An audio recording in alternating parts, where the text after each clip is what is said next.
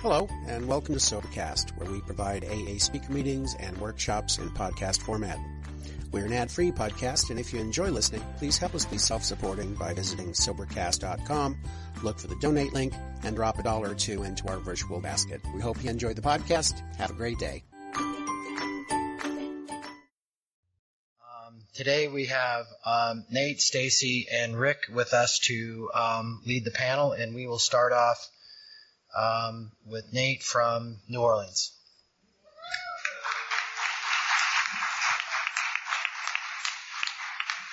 I'm an alcoholic. My name's Nate. Hi, Nate. You kept. Thank you. All right. All right. All right. Thank you. I love y'all too. It's very sweet. Um, so uh, I've been kept sober since June 11th of 2000. Uh, I got sober when I was 18 in Shreveport, Louisiana. I currently live in New Orleans, Louisiana. Um, and my home group is a Friday night young people's group uh, there in New Orleans that we kind of recently got started.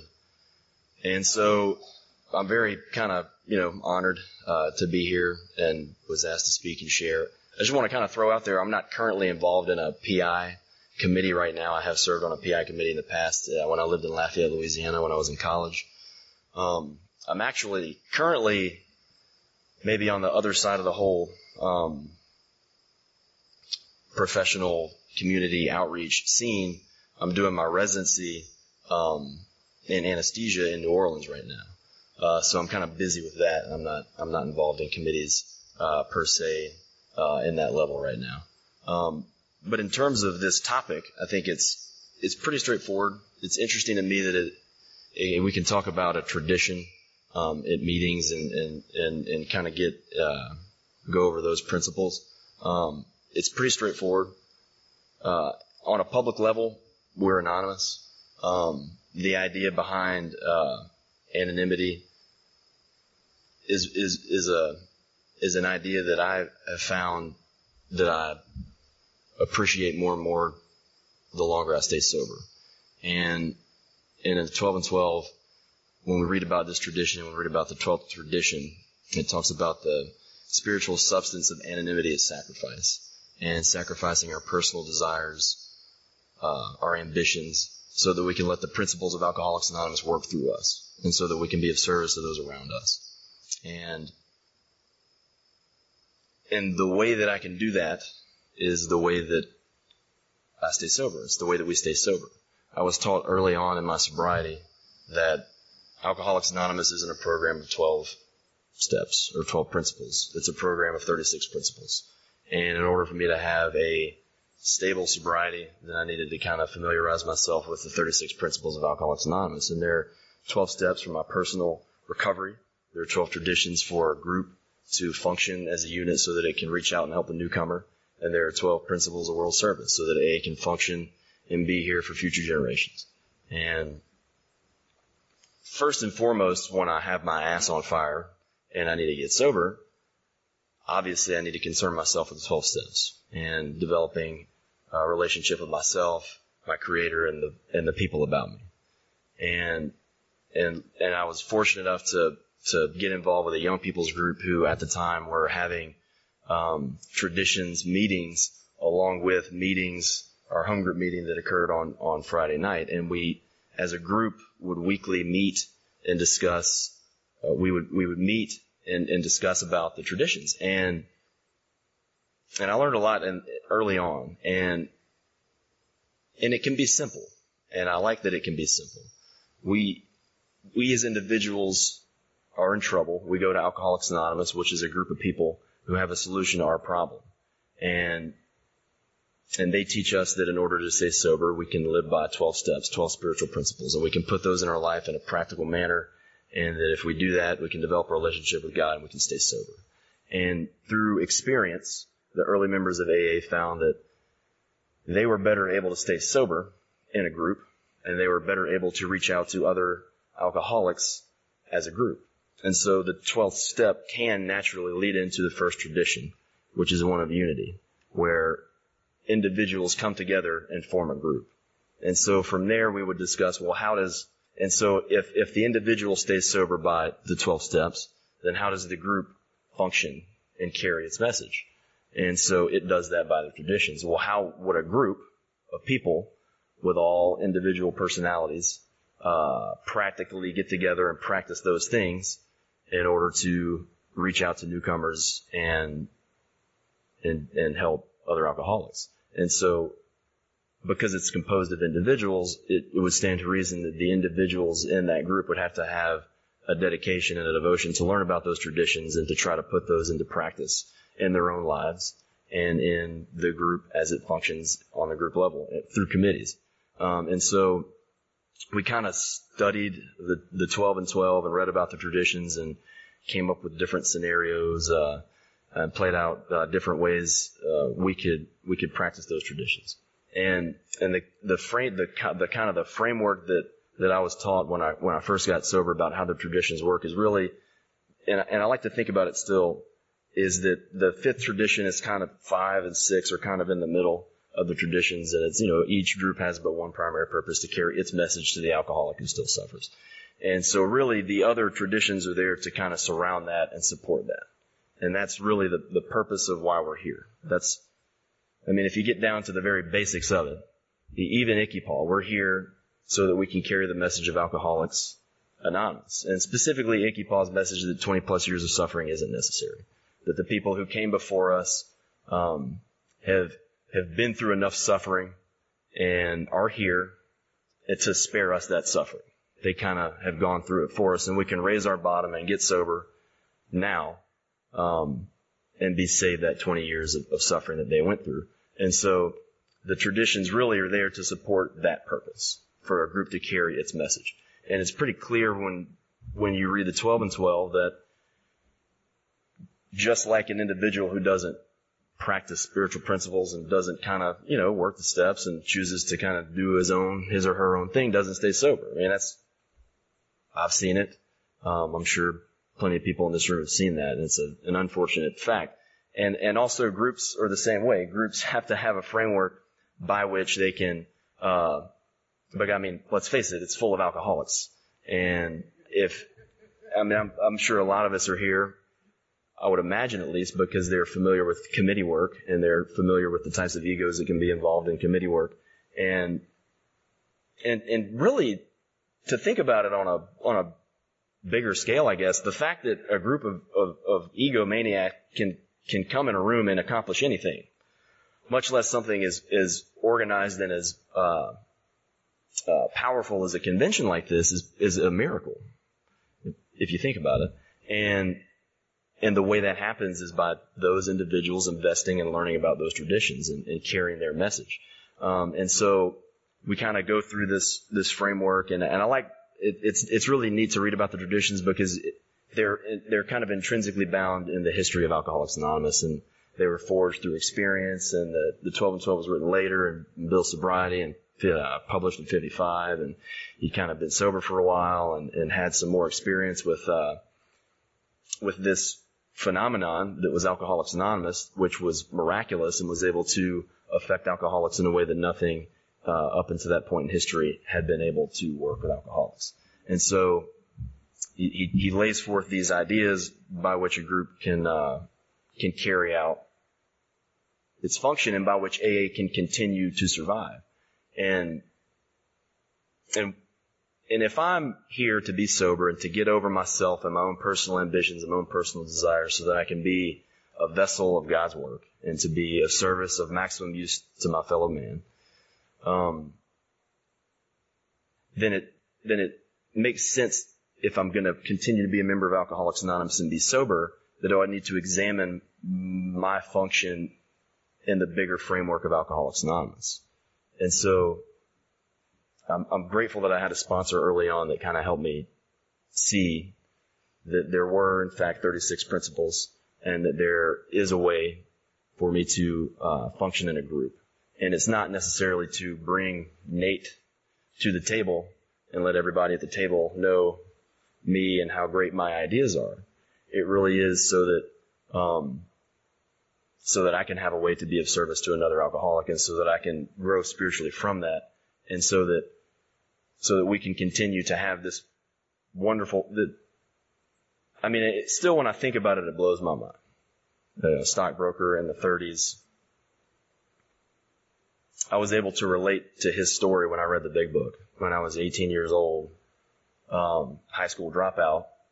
Uh, and so to be able to preserve that for our present and future posterity is, is a pretty important thing. And so then we get to something like, you know, attraction versus promotion and, and public information and cooperation with the professional community and anonymity. And I mean, I think that the anonymity at the public level, the press, radio, and films is pretty straightforward. There's no like spokesperson for AA. When a general public member hears the word AA, there's not like an individual that pops in their mind that like, oh, this person is AA and that's what AA is all about. There is kind of like a, like an aura. Um, it's maybe a nebulous thing, not really well defined unless you've kind of been introduced to it. And, and really, and that in and of itself is remarkable that something that has been as valuable to society as AA doesn't have some crazy egomaniac coming in and taking credit for everything, which is really, I think, what our natural instinct would be if we weren't in touch with those principles that, that give us life and that give our fellowship life. And so, um, so it's pretty straightforward that on that level, the, the public level, that we remain anonymous and that we don't have a spokesperson and that really, uh, early on there was a transition that, uh, people kind of spoke for us.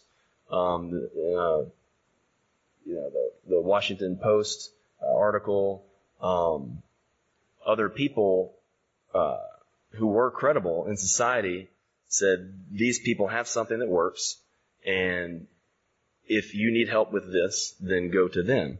And and today, uh, what my experience working in, in public information has been that uh, we're there to provide a service. Um, and we don't go around uh, preaching, saying, uh, you know, well, we need to just kind of make uh, alcohol legal, and we need to find uh, all the people um, that are not, you know, acting a certain way in society and, and letting them get sober. What we do is we we kind of let our presence be known. Um, we we kind of use public uh, outreach, go to uh, doctors' offices, um, clergy members, uh, churches. Um, if a school wants to come ask our opinion about something, they can get us maybe a, a speaker to go talk, and then we can kind of set up on a very, you know, basic level somebody to go talk. Um, and it's kind of understood that uh, that person is not a spokesperson for AA. However, they're there, um, kind of like a like people were there for me when I got sober they're there as a as a source of information for somebody who might need help in the future. And that was my experience working in, in a local uh, district on a district level committee with public information and cooperation with the professional community. Um, in my personal life today, how that works out because I'm not serving on a committee right now, is simply um, in order for me to function at work, in order for me to function in my daughter's life and in my ex-wife's life and in my friends' lives and in my family's lives is that I I need to be sober. I need to be practicing the principles of Alcoholics Anonymous, and I need to be present and available for them. Um, and so it kind of begs the question of what's what is attractive um, in that respect. And it's not it's not uh, it's not a suffering alcoholic who is uh, who is dry and who is um, wrapped up in self and unable to be present and available for the people in their lives. That's not what is attractive in general. And so I have a personal responsibility to stay sober and work the steps. And in my own life and at work, I'm known as, as an individual who doesn't drink. I mean, it's in, uh, in my profession, it's kind of hard to not be in a social aspect with other people that I work with. And so I'm known as a person who doesn't drink. Um, and, and I don't really promote, uh, like, I don't represent myself as like an AA member and like I'm the AA guy. And if people have questions about AA, they don't come to me, but they do know that I'm sober and I've been able to through my education and through my training, I have uh, had other people kind of ask me, "So tell me about you being sober," you know, and and because I think in today's society there is somewhat of an awareness of what Alcoholics Anonymous is, what 12-step programs are, and how they kind of function in society, and and and I'm just kind of you know because again I'm not on a I'm not on a committee currently. I'm just kind of trying to talk about my experience today about attraction, promotion, and public information. Um, the way that that works for me is, yeah, uh, I'm there, I, I participate, I try to be a sober member in society, and and a resource for people who might have questions about wanting to get sober. Um, so I'll say that. I'll also say that when I first got sober, I was 18 years old and I had no responsibility. And it was very easy for me to kind of devote myself completely to committees and Alcoholics Anonymous and, and participate in a more organized fashion in AA to, um, to carry the message of Alcoholics Anonymous. And so one of the, uh, I guess, ideals that has been part of my sobriety, a, a kind of a goal that I wanted to do through being sober and through knowing that, that the 12 steps can work in, in someone's life is to remain sober and to kind of be there and be an example for another individual in the future um, that might need help.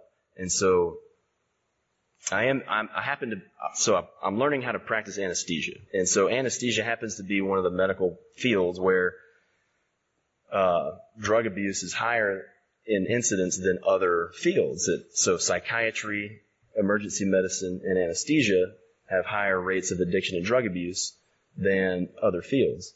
And so I have talked to uh, some of my mentors in the profession that have been there longer than me, that are essentially, I guess, my sponsors at work and my sponsors professionally.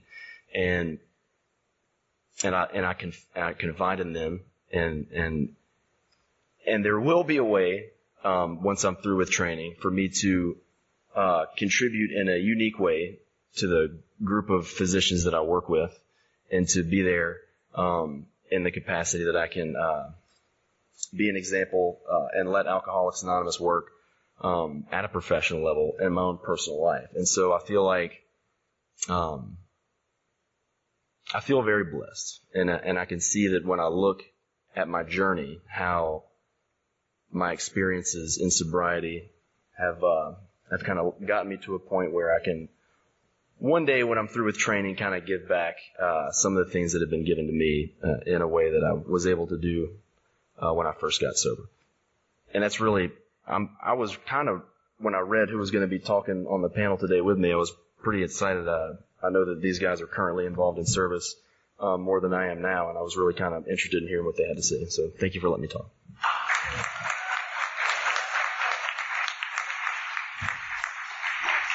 Thank you, uh, Nate. Uh, next up, we have Stacy from uh, Phoenix.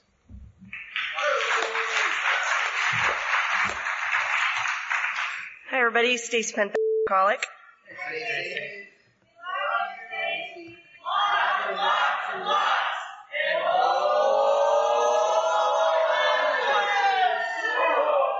And I love you too.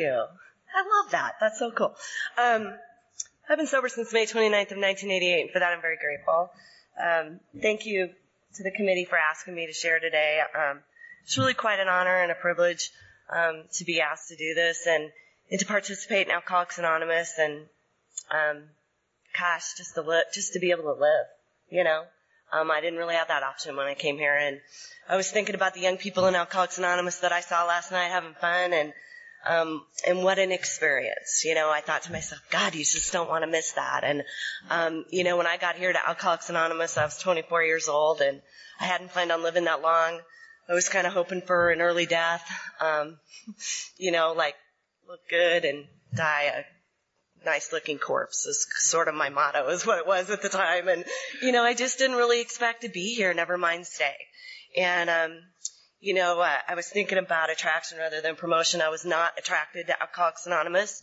Um, my sister came to me at 18 years old and said, you know, I'm, uh, I'm sober and I'm going to AA. And I thought, don't ruin your life that way. You know, just don't, you know, and, um, and what happened is for the next five years, um, she uh, talked to me a little bit here and a little bit there about my drinking and and the way that I was living and the way that I treated people and I didn't really particularly care for her or her friends in AA and I thought they were stupid, boring, and glum and I wanted no part of it and um and I'll tell you why I thought they were stupid, boring, and glum and I know this now, 25 years later, but I didn't know it then. Is they scared me. They knew something. They knew something, and I didn't know what it was. And but you couldn't help but watch them you couldn't help but watch what they were doing, you know, and she was living a much better life than I was living. And, um, so what I can tell you is that, um, she 12 stopped me and she took me to my first meeting of Alcoholics Anonymous and I hated it. I knew I'd overcorrected and, um, she came back the next day and said, let's go again. And I thought, so soon? um, you know, and so, um, but, but what happened for me is that, um, you guys are laughing. You know, you're having fun and you guys were doing things in your life that I couldn't imagine doing. You know, you talked about, you know, coming in at 18 and growing up and going to school and, and living your dream. And, and those people were doing that in the meetings of Alcoholics Anonymous where I went. And, um, and they scared me too. And so I sat in the back of my, I still do it with my arms crossed and scowled and said, I don't want what you have and I don't want to go to coffee. I don't want your phone numbers, no hugs.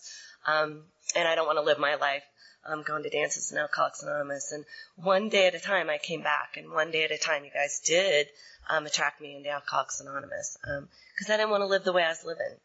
Um, and you know, um, I uh, and I have to tell this little story in, in, the midst of all this is that you know I have a sponsor and and she lives in Minneapolis and um, her name's Jane Hart and she's uh she's um when she talks to me, she talks to me in very simple terms so that I can understand because I complicate things. And um, I talked to her on Monday morning at seven o'clock, like I do every morning, and I said, Jane, I'm a little nervous about this talk on Saturday. You know, I said I'm talking with the dude from GSO, and she goes, Stacy, he works for you.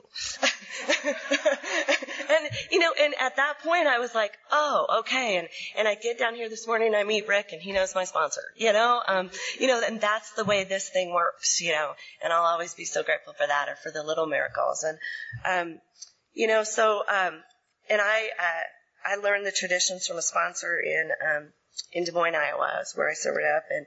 Um, you know, for a long time I went to AA and I thought that I could stay sober um, on a, a, a little prayer a few meetings and being able to find my car on a daily basis. And um, I was really grateful for that. And um, what happened, um, you know, at uh, about seven years sober after um, sort of working the steps and going to meetings was that um, my butt was falling off. And um, I was dying in Alcoholics Anonymous. And, and what that sponsor did for me is she's, is I asked this lady to be my sponsor and she was, like I always say, probably the meanest person in Des Moines, Iowa, um, and AA. Um, but she um, she gave me she gave me something that um, that I will always be grateful for.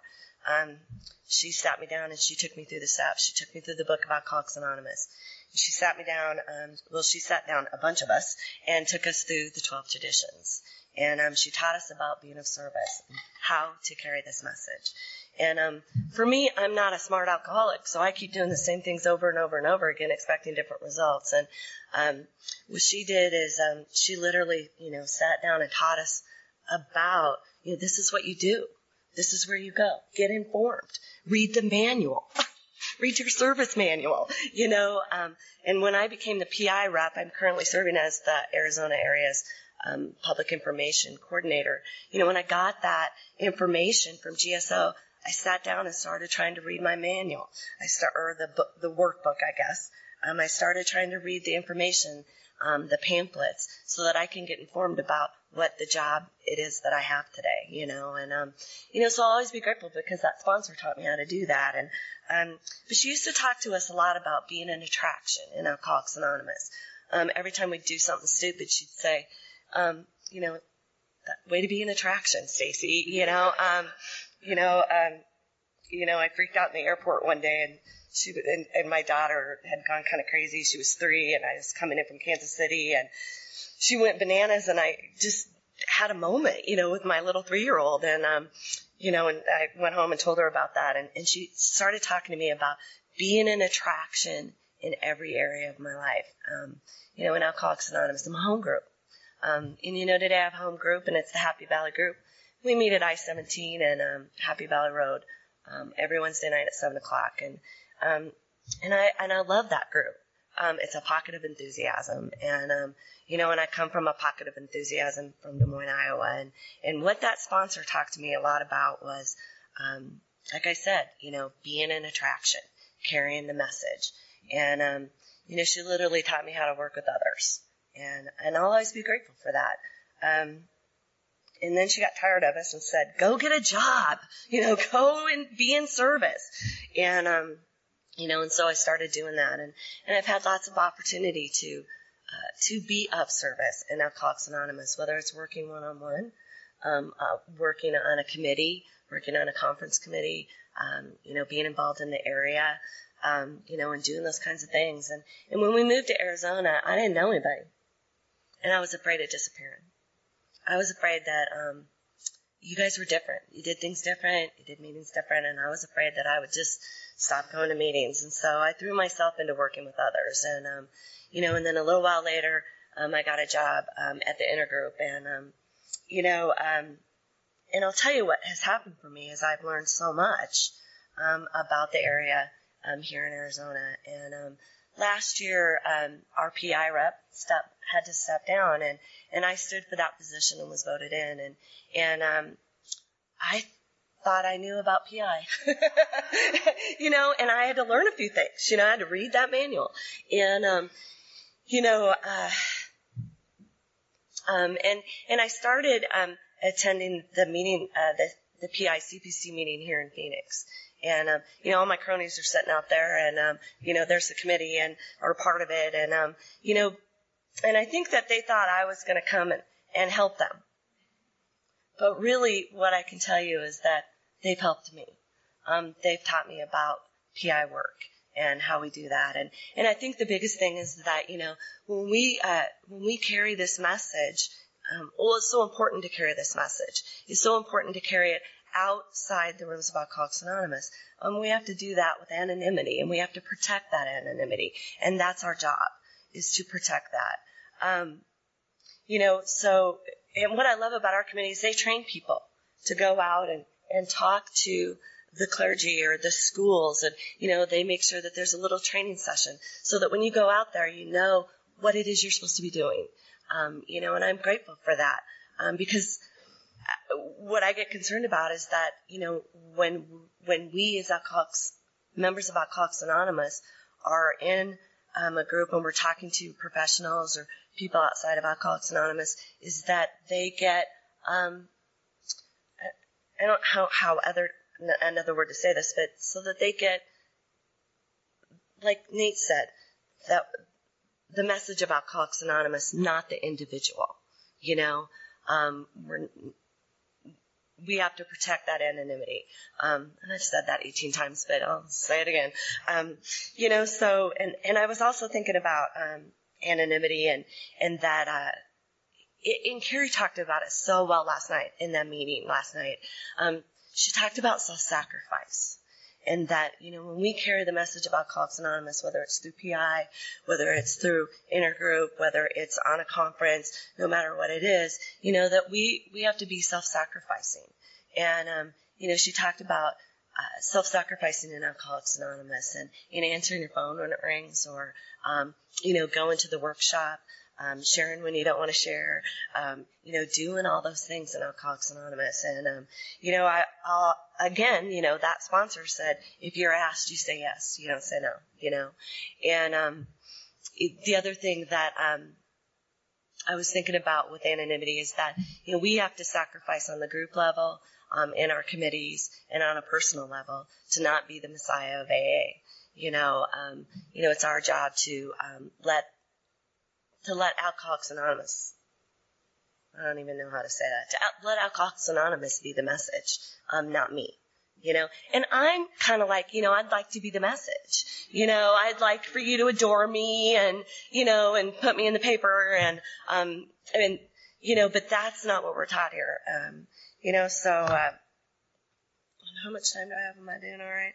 I, I sat down this morning and, and like I said, I was a little nervous about the talk, and um, something happened for me that um, that I'm always amazed how God works in my life.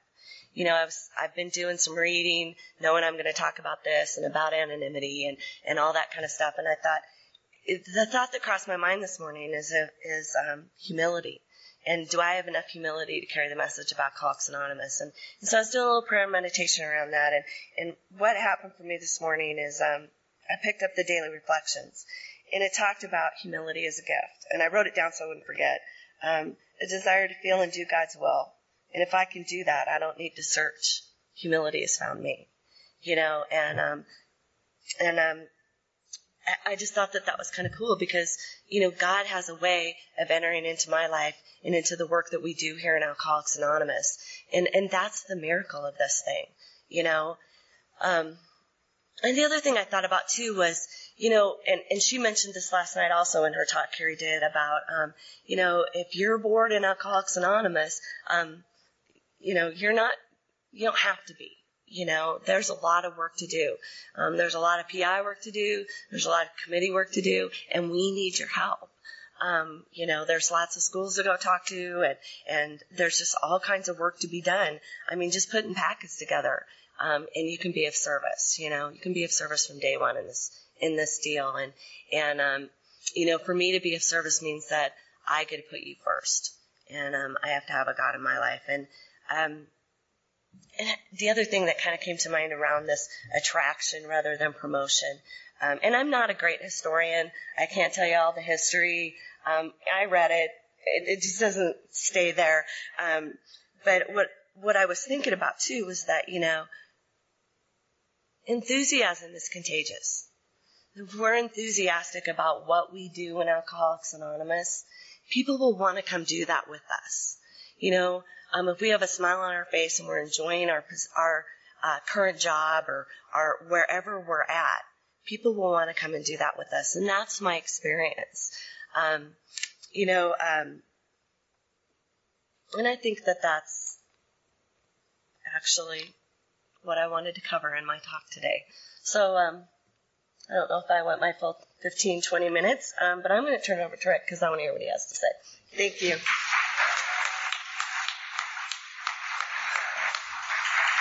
And uh, to wrap us up, we have uh, Rick from uh, New York.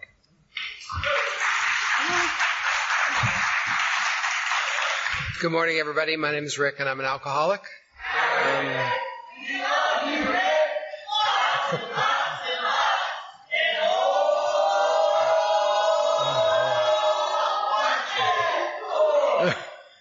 I love you too. I'm uh, glad to be here and glad to be able to be able to participate on this workshop uh, about public information.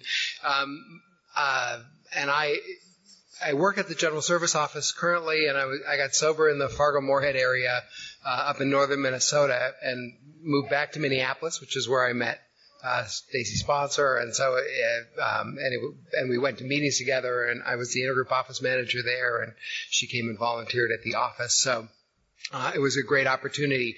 Uh, I fell into a group when I started in AA that really talked about AA's three legacies uh, of recovery and unity and service and pressed us to get into service early on. Uh, and so one of the things that we did uh, was participate in the intergroup, uh, which was um, arranging uh, for young people to go and talk at schools uh, in um, in some of the uh, local areas. And so I had the opportunity, probably earlier than I should have, uh, to go and talk and share my story and talk a little bit about Alcoholics Anonymous at schools uh, in the area and and let um, folks in classes know what AA was, what we do, um, and what we don't do a little bit, um, and and so the why of the public information was kind of carried to me early on. Public information really is about carrying the message, not one on one necessarily, uh, but to the general public, so that there are folks out there who know what AA does, that we help alcoholics, um, and that they uh, then have the opportunity to share that message with alcoholics who might be in their family, in their friend uh, circle of friends um, so that those folks can get to Alcoholics Anonymous. Back in the 60s, Bill wrote an article um, uh, and he talked about estimating the number of alcoholics, and so there's, you know, there's an estimate of 10% of the uh, of the population is alcoholic, and there are, I think we just turned 7 billion uh, in the world, and if you take 10% of that, that's 700 million alcoholics out there, and the membership in AA is estimated at about 2 million. So there are a lot of people that we can reach uh, to share our message of hope and recovery with. And we're not going to always be able to do that one on one by our little uh, circle of the people that we know. So one of the things that we do is carry the message through the media um, and by sharing in those kind of general ways. And AA has been doing that from its early days. Um, Nate mentioned the Jack Alexander article. Um, and I think about a couple of those early public information things where articles were written about Alcoholics Anonymous that really changed uh, the face of AA in some ways. In 1939, there was an article uh, called Alcoholics and God that, w- that um, brought a rush of inquiries to the General Service Office. Also in 1939, in Cleveland, there was a series about Alcoholics Anonymous that ran in the Cleveland Plain Dealer, uh, and that um, resulted in what Bill talks about the, the start of sponsorship in AA. Really, people were newcomers were assigned to other newcomers to help them and bring them along and share their experience, strength, and hope. And so that kind of one-on-one connection was made. Um, and in 1941, the Jack Alexander article was published in the Saturday Evening Post. Uh, AA membership was estimated about 2,000 at the beginning of 1940. 41, 42. Uh, but at the end of the year, uh, was actually had actually jumped to about 8,000. So um, when we use the media and we are able to share our experience in that way, it has an impact on helping people get to Alcoholics Anonymous so that drunks have the chance to find out who we are and what we are uh, and to get sober. Um, and it is, um, um so one of the things I would encourage you to do if you haven't, and probably everybody has, uh, is to read AA Comes of Age. It is a fabulous book about the history of AA and really talks a lot about the principles and how we how they did public information and the reason for PI early on. Um, the so I've had opportunity on the local level to do some public information work, um, and now I work for the General Service Office. There are 11 staff assignments at GSO, and one of those staff assignments is the public information desk. Uh, Stacy mentioned when she um, uh, uh, started her assignment as the public information chair for the area, she got materials from GSO, and that's one of the things that the public information desk does there is shares some of the experience uh, that's been collected in our literature with folks as they start those commitments so that they have uh, some resources to look at to see what's been done, what can we do, how do we do that, uh, and to share that experience. Um, so the GSO works in a couple of different ways. We do a lot of um, stuff responding to questions and sharing experience with folks on the local level, uh, answering questions about how do we do a health fair uh, and share information and bring literature to a place where we've been invited to talk and share about it, Alcoholics Anonymous. We also have um, the opportunity to talk to folks on the national level about uh, media and uh, I served on the PI desk a few rotations ago. Uh, every couple of years, the GSO staff moves into a new assignment, and actually that's happening Monday. So when I go back to the office, I packed up all my stuff out of my office, uh, my personal stuff last week, and when I go back Monday, I'll be in a new office. So it's always exciting at GSO. Um, but the uh, on the uh, on that assignment, you also get many requests from um, national level media uh, contacts the General Service Office quite a bit, asking for information about AA, uh, and often asking, you know, one of the things that I think happens to us as we get into AA is that we get familiar with what happens in AA. Uh, and we get to know what our traditions are, and we see how those traditions act out um, in our groups and among our memberships and in our service structure. And because we're familiar with it, we assume that other people know those same things. And that's really not the case. So one of the things that that the General Service Office uh, has the opportunity to do fairly often is to share our other traditions about not having an opinion on outside issues. When I was on the PI desk, I got a call from a media, a, a national magazine, weekly magazine. Uh, Saturday Night Live had just agreed after a long hiatus that they were going to advertise hard liquor uh, on during the show on Saturday night, and so I got this request asking for Alcoholics Anonymous's opinion about that. Um, and so one of the things that it gave me an opportunity to do was to share that AA has no opinion on that sort of a thing. Uh, what AA does is help alcoholics to recover from alcoholism, but on the national level and at that level, we don't. Uh, we have no opinion as a fellowship about that sort of thing. That's not what we do. We're not anti alcohol, we're not pro alcohol. Uh, we just help alcoholics to recover from alcoholism. So it's an opportunity to share that singleness of purpose with folks um, and clarify some of that misinformation. Um, we also have the opportunity from time to time to view uh, in advance movie scripts. Um, somebody's doing a film about alcoholics uh, that contains a scene of an AA meeting or a movie uh, TV script that has a, a, scene of AA. They want to use our material as props, and they have some information uh, or a scene about AA in the in the show, and uh, they submit that to us uh, for accuracy, um, and that gives us an opportunity also to clear up that AA helps alcoholics recover from alcoholism. AA doesn't do um, recovery from drug addiction, although you know a lot of us happen to have that kind of thing going on in addition to our alcoholism. But our focus is alcoholism. We're not a combined program with some other 12-step fellowship. Uh, and so it gives us a chance to clear up some of that misinformation about what AA is. Um, one of the things that GSO also does is um, develop uh, working with the trustees public information committee, uh, public service announcements for Alcoholics Anonymous.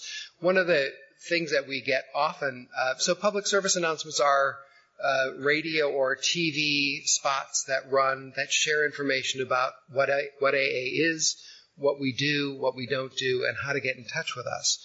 Um, they maintain the anonymity of individual AA members at the level of press, radio, TV, and films.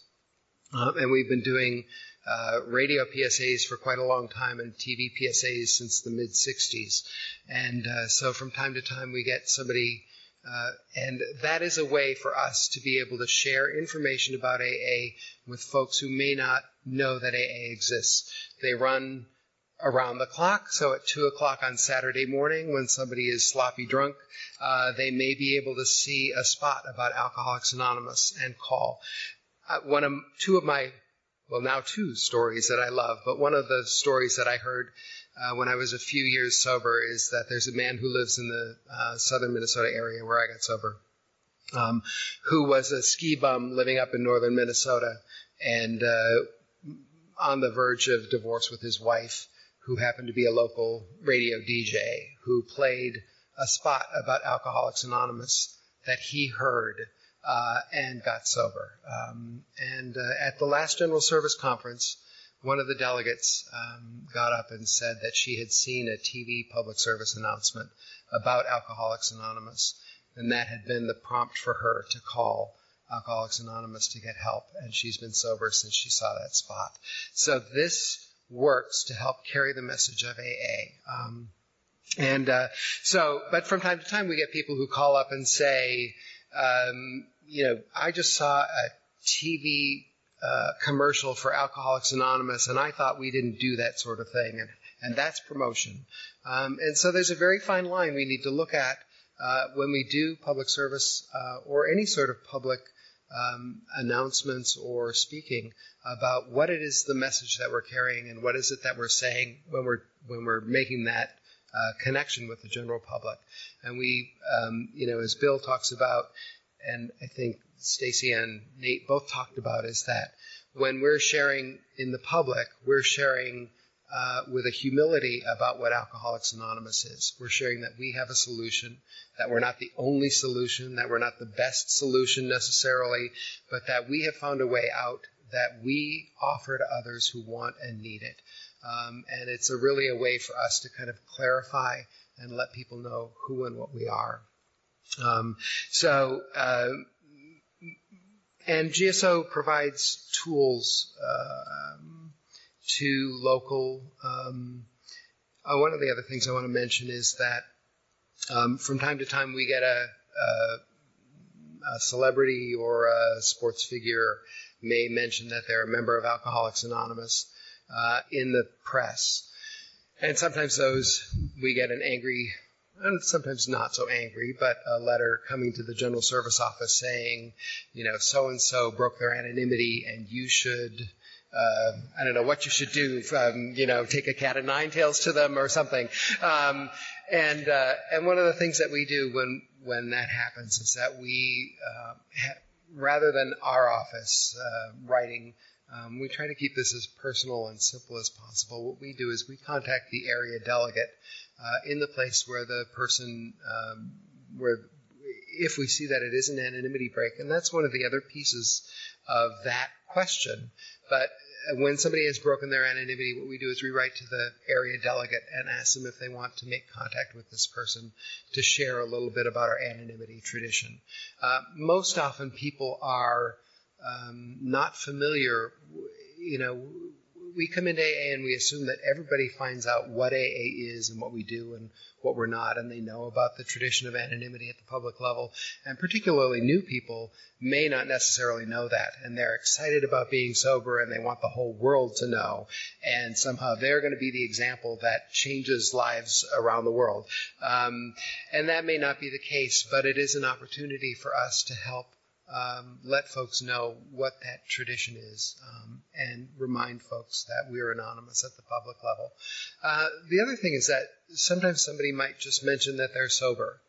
Uh, and uh, or not drinking, um, and that not, is not necessarily an anonymity break. An anonymity break is really revealing our membership in Alcoholics Anonymous at the public level, uh, and how far you can go um, in talking about participating in a fellowship of uh, sober alcoholics is an individual question that each of us needs to decide for ourselves at what point um, that becomes uh, an, an, anonymity break. I can certainly say, you know, if I say my name is Rick and I'm a member of Alcoholics and the Rick Walker and I'm a member of Alcoholics Anonymous and I'm being interviewed by the New York Times and that gets reported, certainly that's an anonymity break. But there are really uh, gradations in that where um, people need to think about. Um, and the other thing that GSO uh, does is really provide tools for local um, for local uh, folks who are carrying the message uh, and on committees and doing that work on the local level. Public service announcements are one of those tools that a local committee can get a radio public service announcement or a TV public service announcement and bring it to their local station uh, and share that information and offer that to that uh, station to be able to play on uh, uh you know on the air uh, in a local community.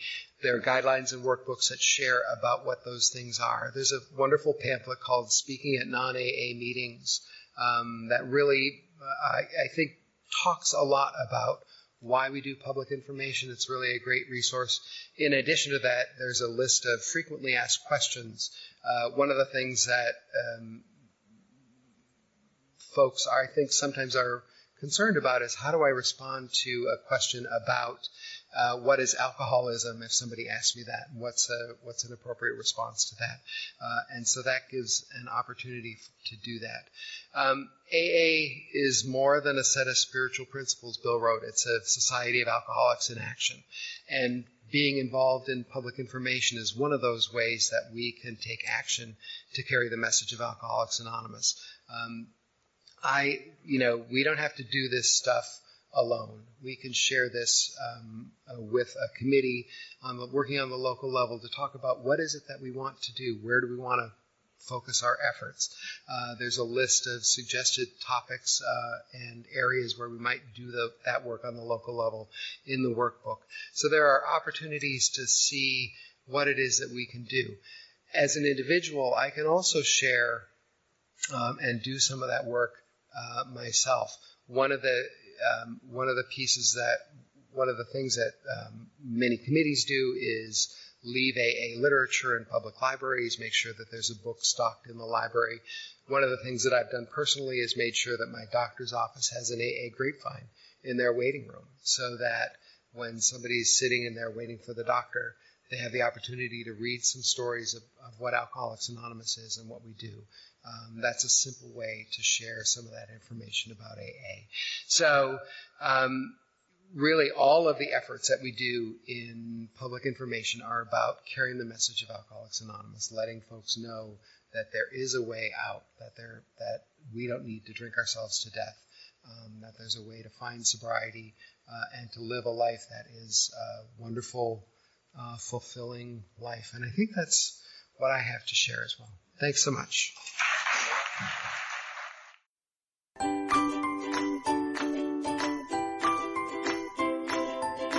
Thanks for listening. I hope you enjoyed the podcast. Sobercast is ad free, and we'd like your help in order to keep it that way. So if you'd like to help us be self supporting by pledging a dollar to a month, visit Sobercast.com and look for the donate links. Thank you very much.